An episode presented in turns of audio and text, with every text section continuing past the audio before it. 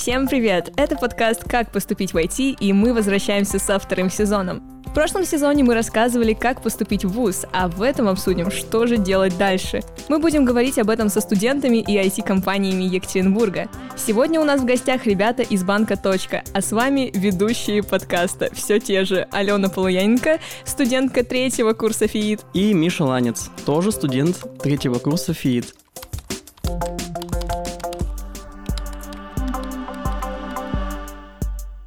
Сегодня у нас в гостях Дима Стахеев и Даша Аглиулина. И первым мы представим Диму. Дима, привет. Расскажи, пожалуйста, про себя. Кем ты работаешь, как давно ты в точке, как ты связан со стажерами, джунами и всей вот этой вот новой дичью, которая к тебе приходит. Да, привет. Как уже сказали, я Дима. Я тимлит в точке. В точке я уже, наверное, больше трех лет. Как тимлит, э, ну, так или иначе, обязанности тимлидовские я уже исполняю, ну, там, года два, наверное, может быть, чуть меньше. У меня есть несколько команд. Э, одна довольно большая. Как раз в нее мы набираем джунов, стажеров, э, выращиваем их, взращиваем, выпускаем дальше в жизнь, ну и ведем за ручку, так скажем. Есть несколько типов организации команд, ну, это сейчас сам, самое распространенное в индустрии, это вот такая боевая единица, большая командочка, большая, небольшая, там, допустим, там 5-7 человек, и нужен кто-то, кто будет вести эту команду, развивать ее, организовывать. Здесь больше софтовая часть, не техническая, и это обычно тимлит, лидер команды. Даша, чем ты занимаешься в точке? На каком отрезке или в какой части найма ты участвуешь? Всем привет! Я лид IT-рекрутмента в точке, отвечаю за весь Digital найм, инфраструктурные вакансии. На самом деле я не участвую в найме как рекрутер, но у меня большая и крутая команда, и еще свежие воспоминания общения с кандидатами в роли IT-рекрутера. А можно, пожалуйста, расшифровку? Кто такой рекрутер? Ты человек, который находит классных ребят в разные компании, в нашем случае в точку. А я еще хочу сказать, что с нами сегодня в выпуске не только два человека, работяги из точки, но еще и Алена, которая там стажируется прямо сейчас. И я думаю, она тоже может много всего интересного про эту компанию и про свой опыт рассказать.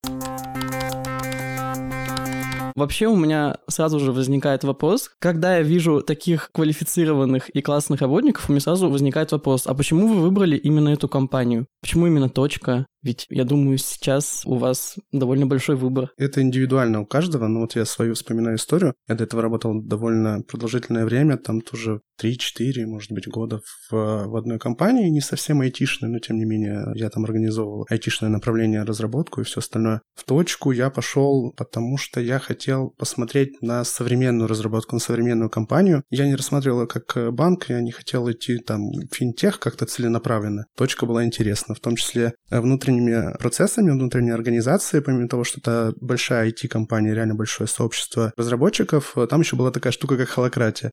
Холократия – это способ управления организацией, при котором ответственность распределена между всеми участниками. Иными словами, в такой структуре нет начальников и подчиненных. Очень было интересно туда зайти, посмотреть на это. И на собеседовании немножко даже посмеивались, что из-за холократии. ну, такая внутренняя, видимо, шутка, но тем не менее мне очень понравилось. А сейчас я в точке, потому что я могу себя реализовать. Точка мне дала очень много, я очень вырос в точке, изменился, мне кажется, до неузнаваемости. Поэтому я сейчас в точке. Даша, а что касаемо тебя? Да, это всегда интересно вспоминать про это. Почти три с половиной года назад я нашла команду решительных и смелых, создающих классный продукт для предпринимателей. Ну и мне очень близки ценности точки. Например, что все зависит от тебя. А работать в финтехе, который до сих пор не стал скучным, это тоже потрясающе с невероятными профессионалами. Это чистый кайф. Алена, а ты почему выбрала точку? У меня не такая прям крутая история, как у ребят. У меня все намного проще. Те слушатели, которые с нами еще с первого подкаста, помнят мою историю про то, как я вообще пошла на собеседование. И Напомню для тех, кто вдруг еще не слушал. Меня просто попросили прийти, чтобы я посмотрела, что такое собеседование, и рассказала своим одногруппникам, что это не так страшно. А в итоге меня взяли. Это было довольно-таки забавно. Взяли на должности, о которой я никогда бы и не думала. Я сейчас стажируюсь аналитиком данных в точке. Правда, никогда бы не подумала, что я вообще туда пойду, потому что я так-то хотела игры разрабатывать, а в итоге меня засосало. Очень теперь нравится вообще все то, что я делаю, и особенно нравится получать вот этот кайф от того, какой вклад ты делаешь в команду, в развитие проекта и подобное. Особенно, когда ты находишь какие-нибудь штуки, из-за которых все падает, из-за которых там все очень плохо с э, этим продуктом, и ты такой, а вот это из-за этого. Все чинит, и все хорошо. Ну, это, конечно, где-то там в идеальных мыслях, но должно работать так. В общем, мне кажется, просто повезло, совпали обстоятельства, я сюда попала, и пока что вообще уходить не хочу. Я хочу хотя бы стажировку закончить, как минимум. Вообще достаточно интересная ситуация у меня произошла во время стажировки, что как таковой стажировки-то на самом деле нигде не было. То есть не было объявлений или еще чего-то. Меня просто позвали преподаватель попробовать. Мне казалось, что в точку вообще не нужны ни стажеры, ни джуны, никто. Они такие закрылись и говорят, мы никого не пустим. Как это на самом деле происходит? То есть как часто вы ищете начинающих разработчиков? От чего зависит то, что они вам вдруг понадобились? Какие задачи должны вдруг возникнуть? Или что такое должно произойти, чтобы вам нужны были маленькие миленькие маленькие сотрудники. Ты права, нет какого-то четкого периода, начала, окончания, волн стажировок. Раньше мы брали очень точечно, как только наши команды стали еще сильнее, увеличился процент ребят от уровня middle, стало больше сеньоров, на это появились силы. Появились силы прокачивать новичков, брать, как ты сказала, миленьких стажеров. Ну и буквально недавно завершился довольно масштабный найм стажеров, кажется, в который попала и ты. Ребята от уровня Джун января в точку пришло около 50 ребят. Да, это в разы меньше, чем ребят медлов и сеньоров, при этом мы довольно активно набирали новичков в IT. Дима, а как ты взаимодействуешь вот с этими новыми свежими лицами в компании? Даша сказала, что 50 человек с начала года вышло в компанию. Ты прямо всех этих людей видишь или кого-то отбираешь, или к тебе как-то они случайно попадают в команды? Как это вообще происходит? У меня совершенно, наверное, другой взгляд на это, потому что все-таки стажеры попадают в компанию, они же не просто в комнату складируются, да, там есть разнарядка на 50 стажеров в год, и все, их складируют скопировали какой-нибудь это, и все, и выпускают через год. Нет, это все-таки командная работа. Команда должна быть готова, должна быть готова принять такого человека. Это еще не самостоятельный человек, это может быть и школьник, да, и студент, которому нужно на пары ходить, и на лекции куда-то вот. Он еще без опыта совершенно, поэтому это прежде всего готовность команды. И когда я понимаю, как темлит, что команда готова, команде требуется стажер, об этом можем отдельно поговорить, там, что в команде должно произойти, чтобы брать стажера. Тогда я прихожу к Даше и говорю, привет, нам нужен стажер. И Даша уже из комнаты, видимо, достает,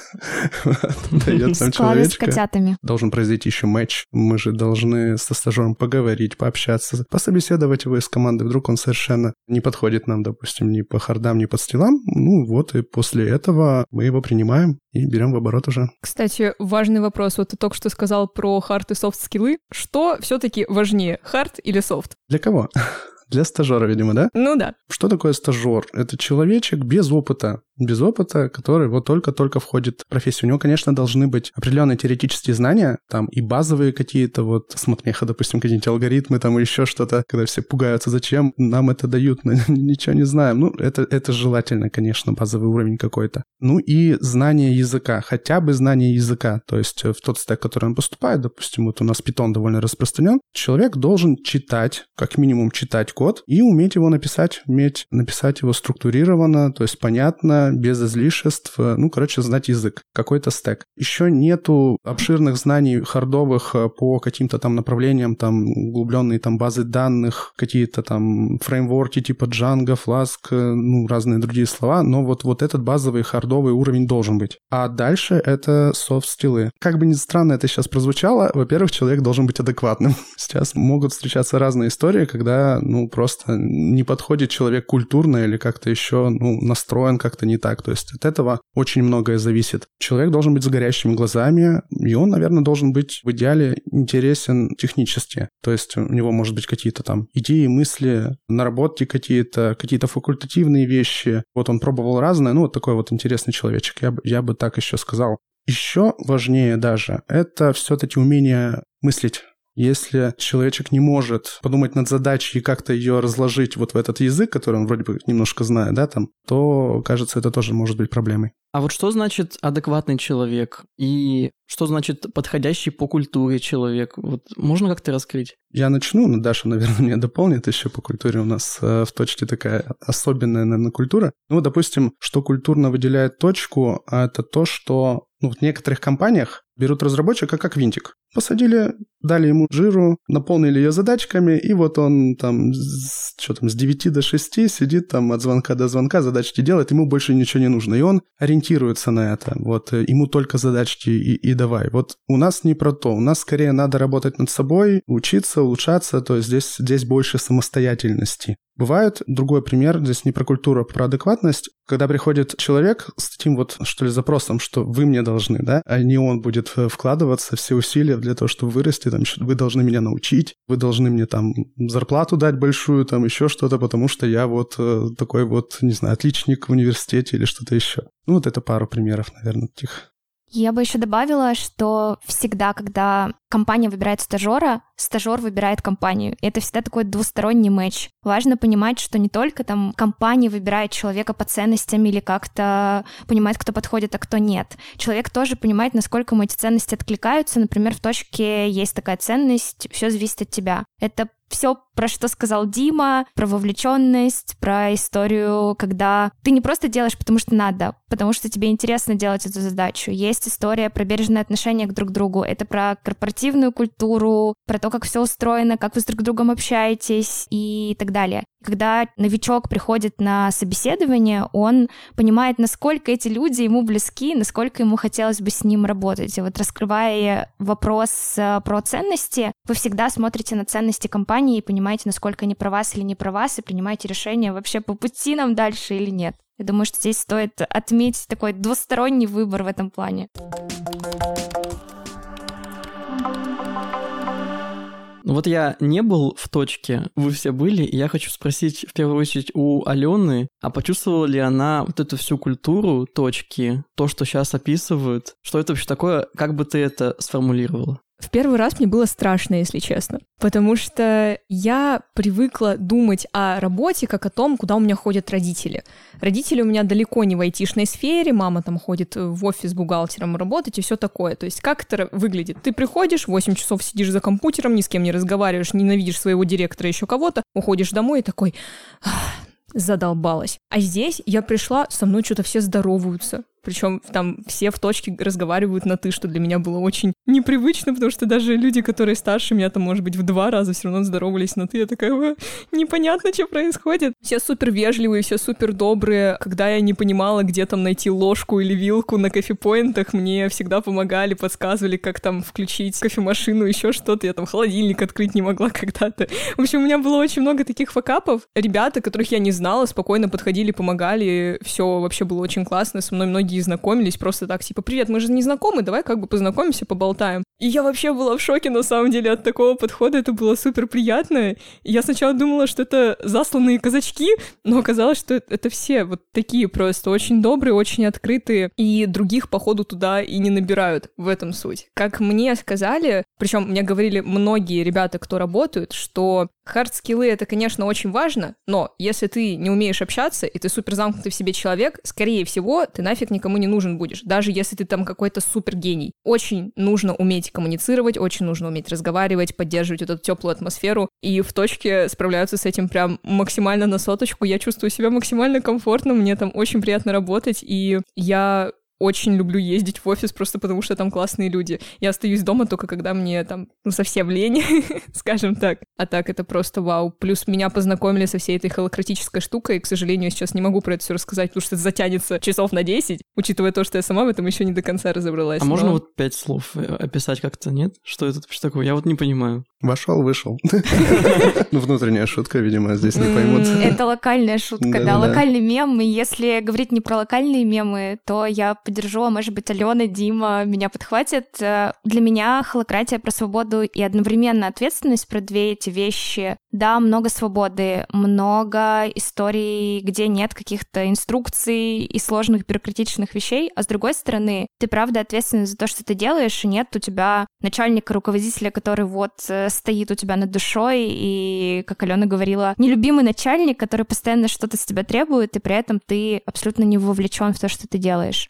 В точке довольно много ответственности, нет того самого руководителя, который ставит тебе четкие задачи, а ты просто их выполняешь и отчитываешься перед всеми. На самом деле это система управления, система менеджмента, чтобы там совсем не грузить какими-то терминами, и особенно, чтобы Google не исправлял это на охлократию.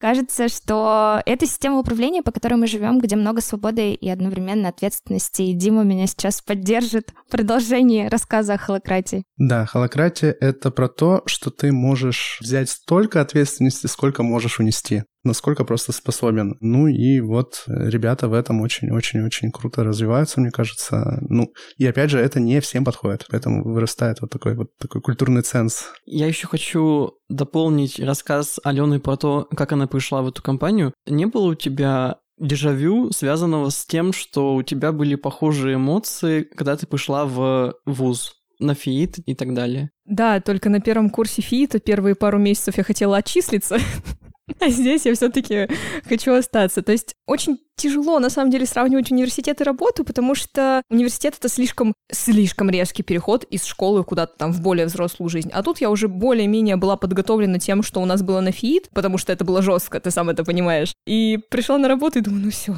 тут хотя бы поспокойнее будет уже, не то, что у нас. То есть, получается, тебе проще работать, чем учиться? Да, это факт.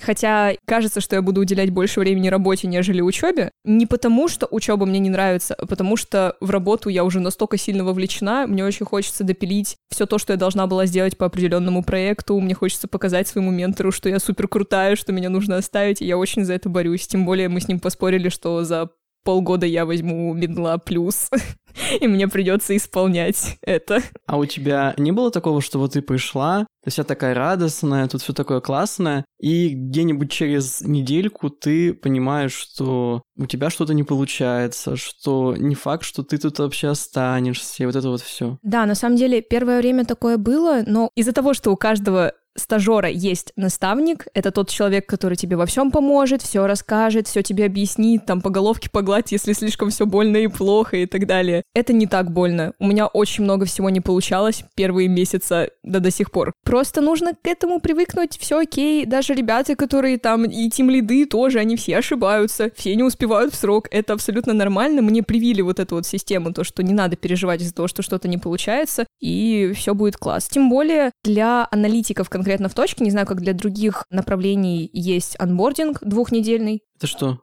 Это такая штука, где тебе дают время на то, чтобы ты покопался в табличках, посмотрел, что там да как, где какие поля, где какая информация хранится, и решаешь тестовые задачки. Они никак не влияют на другие проекты, ничего, они просто знакомят тебя с тем, что вообще происходит в точке, что вообще делает аналитик, зачем он нужен, немножко SQL повторить и все такое. И это был супер плавный вход на момент, когда мне уже дали рабочие проекты. Поэтому мне было вообще абсолютно спокойно, абсолютно комфортно переходить на какие-то более сложные штуки. Кстати, я понял, что ты, кажется, не называла до этого свою должность, что ты аналитик.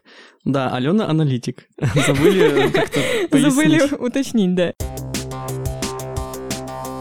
Ну вот у меня сразу же вопрос ко всем. А насколько вообще стажеров допускают до какой-либо серьезной работе, чтобы вот это сразу там где-то использовалось в важных штуках? Чем они вообще занимаются? Такими же задачами, как и все члены команды. То есть я бы здесь э, не сказал, что они какими-то совсем неважными штуками занимаются. Они также разрабатывают наш проект вместе со старшими ребятами, с менторами. Да, действительно, они просто берут задачи, так скажем, по силам себе. Они еще не могут там делать большие штуки, терминатора собрать еще не могут. Задачи по размеру мы смотрим на конкретные хардовые стилы, какие сейчас есть, э, куда мы идем, у нас есть цель, там, допустим, junior, middle, там еще куда-то. И подбираем задачки, соответственно. Все они идут в работу, в проект. А здесь, знаете, такая еще штука есть. Вот ребята, которые постарше, они работают над продуктом, над проектом, над чем-то работают один год, может быть, два года. И многие задачки уже, может быть, приелись, повторяются, какие-то уже тривиальными становятся для них. Вот старшим ребятам мы стараемся выделять уже более интересные задачки, а вот то, что тривиально для старших, мы предлагаем стажерам. И это для них еще очень-очень интересные задачи на развитие, на будущее, с какими-то они еще не могут справиться, поэтому с задачами здесь все нормально. А какие вообще ощущения у стажеров от ответственности за реальные задачи? Может быть, они чего-то другого ожидали и как-то сразу же начинают переживать, какие-то у них случаются падения эмоциональные, что они делают какой-то кирпичик в чем-то реальном. Ну, здесь, наверное, нужно у каждого стажера индивидуально спрашивать. Вот у Алены, например, очень разные стажеры, знаете, как люди. Кому-то очень интересно видеть свой вклад, что конкретный человечек взял его результат, потрогал, увидел, порадовался, да. А кому-то интересна сама задачка, он не хочет выходить из, из этих рамок, ему интересно технически ее решить, и все. Насчет ответственности, ну, всегда еще есть такой человек, как ментор, да, который сможет тебя подстраховать, подвести как команда. Она тебя тоже страхует. Поэтому здесь, мне кажется, должно быть довольно комфортно.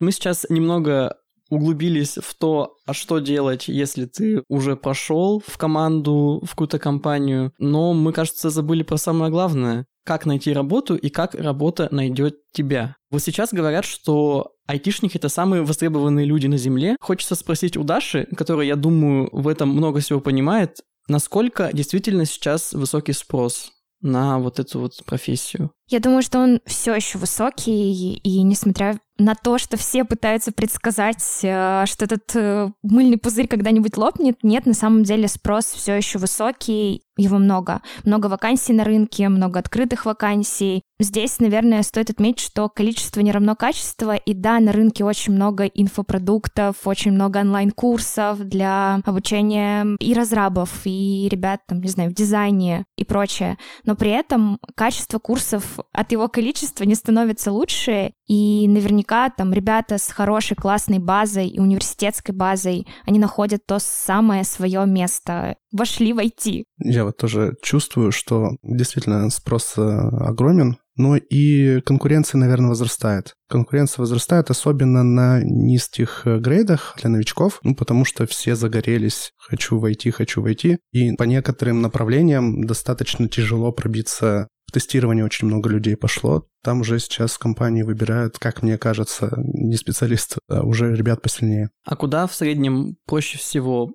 пробиться, по своим ощущениям? Мне кажется, надо ставить вопрос как-то по-другому. Вот если ты работаешь над собой, если ты развиваешься, если ты учишься, если ты умеешь мыслить, то ты пойдешь туда, куда ты хочешь. Да, логично. И еще этот вопрос про то, куда легче пробиться, очень обидный на самом деле. Я помню, когда ребятам рассказывала, на какую стажировку я поступила, что, мол, вот я буду аналитиком данных, и надо мной многие начали угорать, что, мол, ну, Алена, ты же два года училась на разработчика, какая аналитика, ты что, будешь целый день просто SQL запросы писать и все. И многие люди очень обесценивали эту работу, хотя я не скажу, что она легкая, я не скажу, что там меньше задач, чем у тех же бэков, фронтов и подобных. Это грустно, ребята, пожалуйста, не обесценивайте чужой труд, все профессии равны, но ёшки матрешки Ой, я выговорилась, спасибо большое.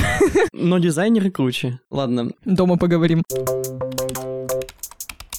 Есть какие-то предсказания, что будет через, вот условно, 4-5 лет? Наш первый сезон, он был в основном ориентирован на первокурсников, на абитуриентов, и все эти ребята, они, если прошли на какое-то IT-направление, если решили двигаться в этом направлении, то вот они через 3, 4, 5 годиков уже будут искать работу. Вот будет ли такое, что конкуренция станет, ну, невыносимой?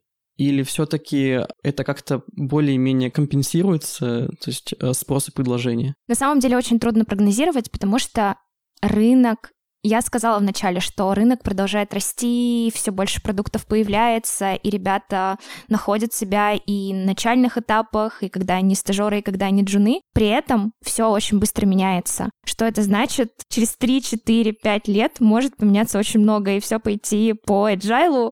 Agile — система гибкого управления разработкой.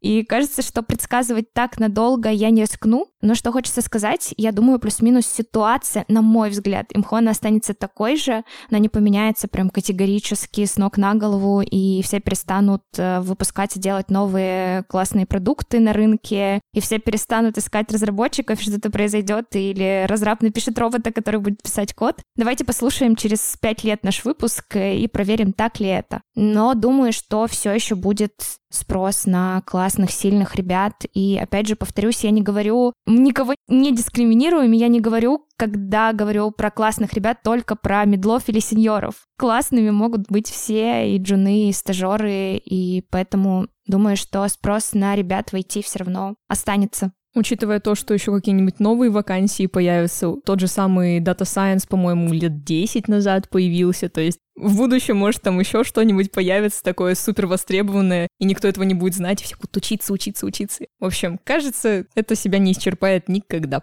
Ну, будем, по крайней мере, на это надеяться. У меня есть прогноз на это, на самом деле. Мне он очень нравится. Вот если смотреть по айтишку, ну и, наверное, везде сейчас все сферы нашей жизни. Очень ну, заметно то, что там идет автоматизация, искусственный интеллект, роботы стали писать код. Вот уже люди не могут капчу пройти, а роботы проходят ее э, с легкостью. И вот э, ребята действительно боятся, что ли, пугаются, что, ну, блин, ну все, код уже пишет искусственный интеллект, куда я пойду? Мой прогноз.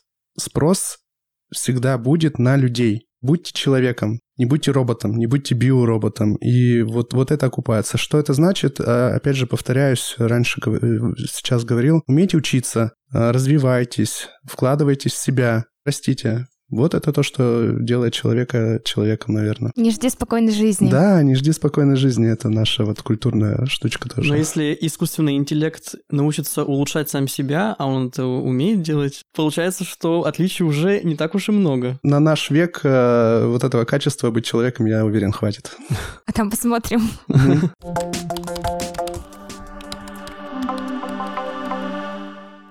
Раз уж мы тут говорим про то, что нужно оставаться человеком, человеку что нужно? Деньги на то, чтобы жить. Вопрос, Нормально ли во время собеседования спрашивать про то, какая зарплата, или вообще торговаться? Да, давайте я попробую ответить. Мне кажется, что спрашивать об условиях работы и в том числе зарплате абсолютно нормально, и мы стараемся писать об этом в вакансиях, чтобы это никакая, это не идея.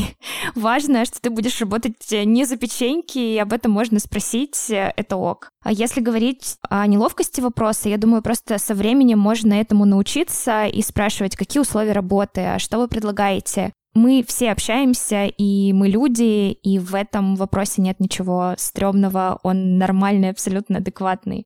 История про торговаться для меня, она не совсем понятная. В точке, например, есть грейды, и есть грейдовая система, и здесь кажется, что нет необходимости торговаться, выбивать стоимость. Гораздо лучше будет проанализировать рынок, посмотреть, что сейчас на рынке зарплат, посмотреть какие-то обзорчики. Это тоже не серебряная пуля. При этом будет возможность ориентироваться на рынке, понимать, что сейчас э, в зарплате джунов, что в зарплатах стажеров. Если какие-то обзорчики на Ютубе, вообще где угодно, это гораздо лучшая стратегия, чем начать э, прям такую тактику, как будто бы мы, мы на рынке, но мы не покупаем сейчас персики и не стараемся взять их дешевле. Здесь кажется, что набор э, софтов, хардов и ваша компетенция, он уже сколько-то стоит на входе. И важно просто этот диалог строить корректно, а не впадать в историю рынка, покупки или продажи себя подороже. Какие ошибки чаще всего совершают новички ребята, которые вот конкретно к тебе там в команду приходят или там по слухам ты еще знаешь. Самое типичное. Тут, наверное, чаще всего вообще молодые разработчики некоторые типовые ошибки совершают. Ну, вот самое распространенное, наверное, в моей практике, когда человек в чем-то зарывается, боится спросить, ну, дали простую задачку, а он ее взял, ну, блин, стыдно, что ли, я не могу ее решить. И вот всего лишь один вопрос может кардинально все изменить, а кто-то упустил, ментор упустил, не увидел эту ситуацию, и вот человек на неделю пропал просто потому, что он не смог с простой задачкой справиться. Ну, это на разных таких э, уровнях по-разному происходит, но вот это частая штука. Так что не бойтесь, э, не бойтесь спрашивать, не бойтесь общаться, никто вас не поругает. Это, кстати, правда. Я бы добавила, очень часто ребята-стажеры, например, думают, что общее рабочее время учитывает выходные. Это не так, и человек, когда приходит на стажировку, говорит, я готов работать 2 часа в неделю, но включая субботу и воскресенье. Суббота и воскресенье вообще по 15 часов готов. Важно помнить, что команда в выходные отдыхает, и в это время вы, конечно, можете попытаться работать, но Опять же, на те самые вопросы никто не сможет ответить. Также, мне кажется, ребята-стажеры очень переживательные, и это, с одной стороны, очень мило, потому что у них такие чудесные стикер-паки всегда, это просто умиление. При этом они переживают настолько, что иногда это доводит до каких-то прям таких тревог. Нужна ли мне сменка? О боже, а если я приду, а что будет? А куда мне, куда мне поведут? А что будет в команде? А что меня ждет? И они, причем, очень боятся часто спрашивать и уточнять, а что меня ждет, а какие будут э, первые дни. Это окей, задавайте вопросы, ничего этом страшного нет. И, и самое важное, не паникуйте. А, да, это первое место, да, это новый опыт, но вас встречают люди, и они обязательно вам помогут через это пройти. Но есть еще и обратные, наверное, ситуации, когда у меня в практике был такой недавно случай. Взяли стажера, он в офисе почувствовал всю свободу и кайф э, работы в точке, и он немножко опьянел от этого, что ли. У него на тот момент рядом не было ориентиров таких, э, вот, и выглядело это со стороны как, ну, я не знаю, праздник жизни какой-то, пришлось даже э, как-то корректировать поведение, давать ориентиры. Я думаю, он немножко стрессанул даже этот момент, но все, все замечательно кончилось, сейчас сейчас прекрасно все у нас. Насколько вообще все эти возможные проблемы со стажерами окупаются? Почему бы не найти медла, хотя бы. Было бы намного меньше возни. Но смотри, мне кажется, что возни не так много, как кажется, и ребята, они очень замотивированы. Ну, то есть иногда ребята приходят э, даже на интервью, говорят, ну возьмите, я готов работать за печеньки. Ты говоришь, не надо работать за печеньки, людям платят зарплату. И эта мотивация чаще всего, она правда вывозит, и ребята очень много вкладываются. Я не считаю, что лучше брать либо медлов, либо только стажеров. Очень разные компании по-разному к этому относятся. У стажеров очень много плюсов. При этом очень важно, чтобы в компании были ребята, которые могут растить стажеров. Если в компании только медлы или очень маленький процент медлов и очень много джунов, то растить и передавать знания практически некому. Поэтому кажется, что здесь каждая компания исходит из своих возможностей. Если она выходит на такой уровень, когда сеньоров медлов много, то есть возможность брать из стажеров и растить их. Буквально вкладывать те знания, которые нужны для конкретного направления, конкретного продукта и прочее. И в этом плюс когда ты растешь человека с нуля, он уже сразу же погружается и в твою культуру, и в твой продукт, и прочее. А вот есть вообще какая-нибудь статистика, как часто стажеры не проходят свою стажировку? Как часто такое бывает? Я вспоминаю сейчас опыт наш, и это, как правило, такая ошибка найма. Это один-два случая вот с начала года, когда человек не прошел стажировку, и он не попал дальше, и он не продолжает расти. Чаще всего это счастливые кейсы и счастливый исход э, стажировки. Ребята идут дальше, растут, сдают grade ы, переходят на новый уровень джуна, middle а, middle плюс и так далее. Это очень редкий кейс, и я повторю, я сегодня топлю за двойную ответственность. Это не только ответственность ответственность стажера, когда он там что-то сделал не так. Это в том числе погружение со стороны компании, все ли было так, было ли достаточно того самого волшебного слова onboarding, погружение в компанию, вводных, адаптаций и прочего. И кажется, что это очень небольшой процент. Если мы говорим про точку, это буквально какие-то исключительные случаи, когда ребята не проходят дальше. Меня всегда волновало, что я что-нибудь во время стажировки сломаю. Учитывая то, что у меня есть доступ почти ко всем базам данных, я искренне боялась что-нибудь удалить. Это или, проблема. Или залить туда какие-нибудь лишние данные. Короче, очень боялась что-то сломать, поэтому везде себе запретила доступ к редактированию, только смотреть могу. А бывало ли такое на вашей практике, что пришли, такие что-то потыкали, и все упало? Ну или не все, какая-нибудь часть. Если в твоей карьере айтишника или разработчика нету такого кейса, что ты сломал прод, Прод – среда, в которой работает сервис. Если прод падает, у людей, которые пользуются сервисом, тоже ничего не работает то, кажется, ты слишком аккуратен был или, не знаю, как-то не так прошел. Мне кажется, это у всех есть какая-то история, где что что-то не так как-то нажал, но, тем не менее, команда понимает, что здесь надо страховаться, технически страховаться, то есть э, довольно сложно все совсем сломать. Все как-то проходят этот путь. Мне кажется, стажеры сейчас редко прот ломают, но вот стажеры, которые выросли уже до джуна и мидла, ну, до джуна, да, джун, джун э, частенько может сломать прот, но потом он этот надолго запоминает а, и вот э, более осторожно, осторожно себя ведет. Ну, меня даже больше интересовало то, что были ли такие случаи, когда вот, например, из-за стажера-джуна, там, не знаю, условно говоря, точка теряла кучу денег из-за того, что что-то было положено. В моей команде были такие кейсы, положили прод, но точка не потеряла деньги от этого, конечно. Ну и хорошо. Будем надеяться, что никто никогда никакие деньги терять не будет. А можете немного объяснить, что такое prod? У нас разные prod ы с тобой. Ну, это по-разному называют. Например, рабочка. Есть такой синоним. Мне вообще очень сильно э, режет ухо production. Вообще это production, production среда. Это непосредственно куда результат вашей работы выкладывается, где уже им пользуются ваши клиенты, ваши потребители. Это вот он. Если там что-то сломалось, э, соответственно, потребитель, клиент не получил чего-то, услугу, и в точке даже принято выплачивать какие-то компенсации, считать, сколько потенциально клиент э, потерял, и выплачивать компенсации. Учитывая то, что я на стажировку попала супер странным способом, каким способом вы подразумеваете, что к вам должны попадать люди. Они должны позвонить в точку и сказать «Всем привет, я хочу у вас работать». Или они должны найти ребят, которые там работают, чтобы они их порекомендовали. Или, я не знаю, должна звезда упасть в 3 часа ночи, чтобы ему позвонили. Как это работает? Да, давай расскажу. Обычно все вакансии, в том числе вакансии на стажеров, размещаются на разных работных сайтах и на сайтах точки, поэтому если вдруг вы хотите попасть на стажировку, мониторьте сайты компаний, определите какой-то пул, набор компаний, которые вам интересны, и смотрите за их сайтами, следите за ними. Там обычно случаются анонсы и стажировок, и всех остальных вакансий. Если мы говорим про разные компании, то обычно некоторые набирают ребят через вузы, приходят, делают делают анонсы, говорят об открытии стажировок. Кажется, что можно разными способами попасть на стажировку, но звездопада ждать не стоит. Есть целевые программы, которые в том числе точка ведет. Вот можно на них попадать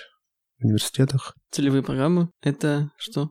Это ребята, которые работают в точке, ведут какие-то курсы. Кажется, это тоже помогает находить контакт. Периодически ребята приглашают на собеседование лучших из лучших. В любом случае будет интервью, но так или иначе так тоже можно попадать в точку. Если мы говорим о рефералке, Реферальная программа – система рекомендаций работы друзьям и знакомым, которая помогает рекомендателю получить бонусы то ребята, которые работают в точке, могут рекомендовать своих друзей и знакомых, но здесь процесс найма тоже не изменится, это в любом случае будет интервью, но как такая точка знакомства. Вообще всегда интересно узнать о том, как все устроено изнутри, поэтому если у вас есть старшие коллеги, друзья, задавайте им очень много вопросов о том, как они работают, что они делают, Поэтому те ребята, которые учатся на ФИИТ, вам очень повезло. У вас будет столько новых знакомств, преподавателей, не преподавателей, которые работают в разных IT-компаниях, и точно с кем-нибудь вам повезет, и вас, возможно, куда-то порекомендуют как хорошего студента, если вы себя таковым покажете.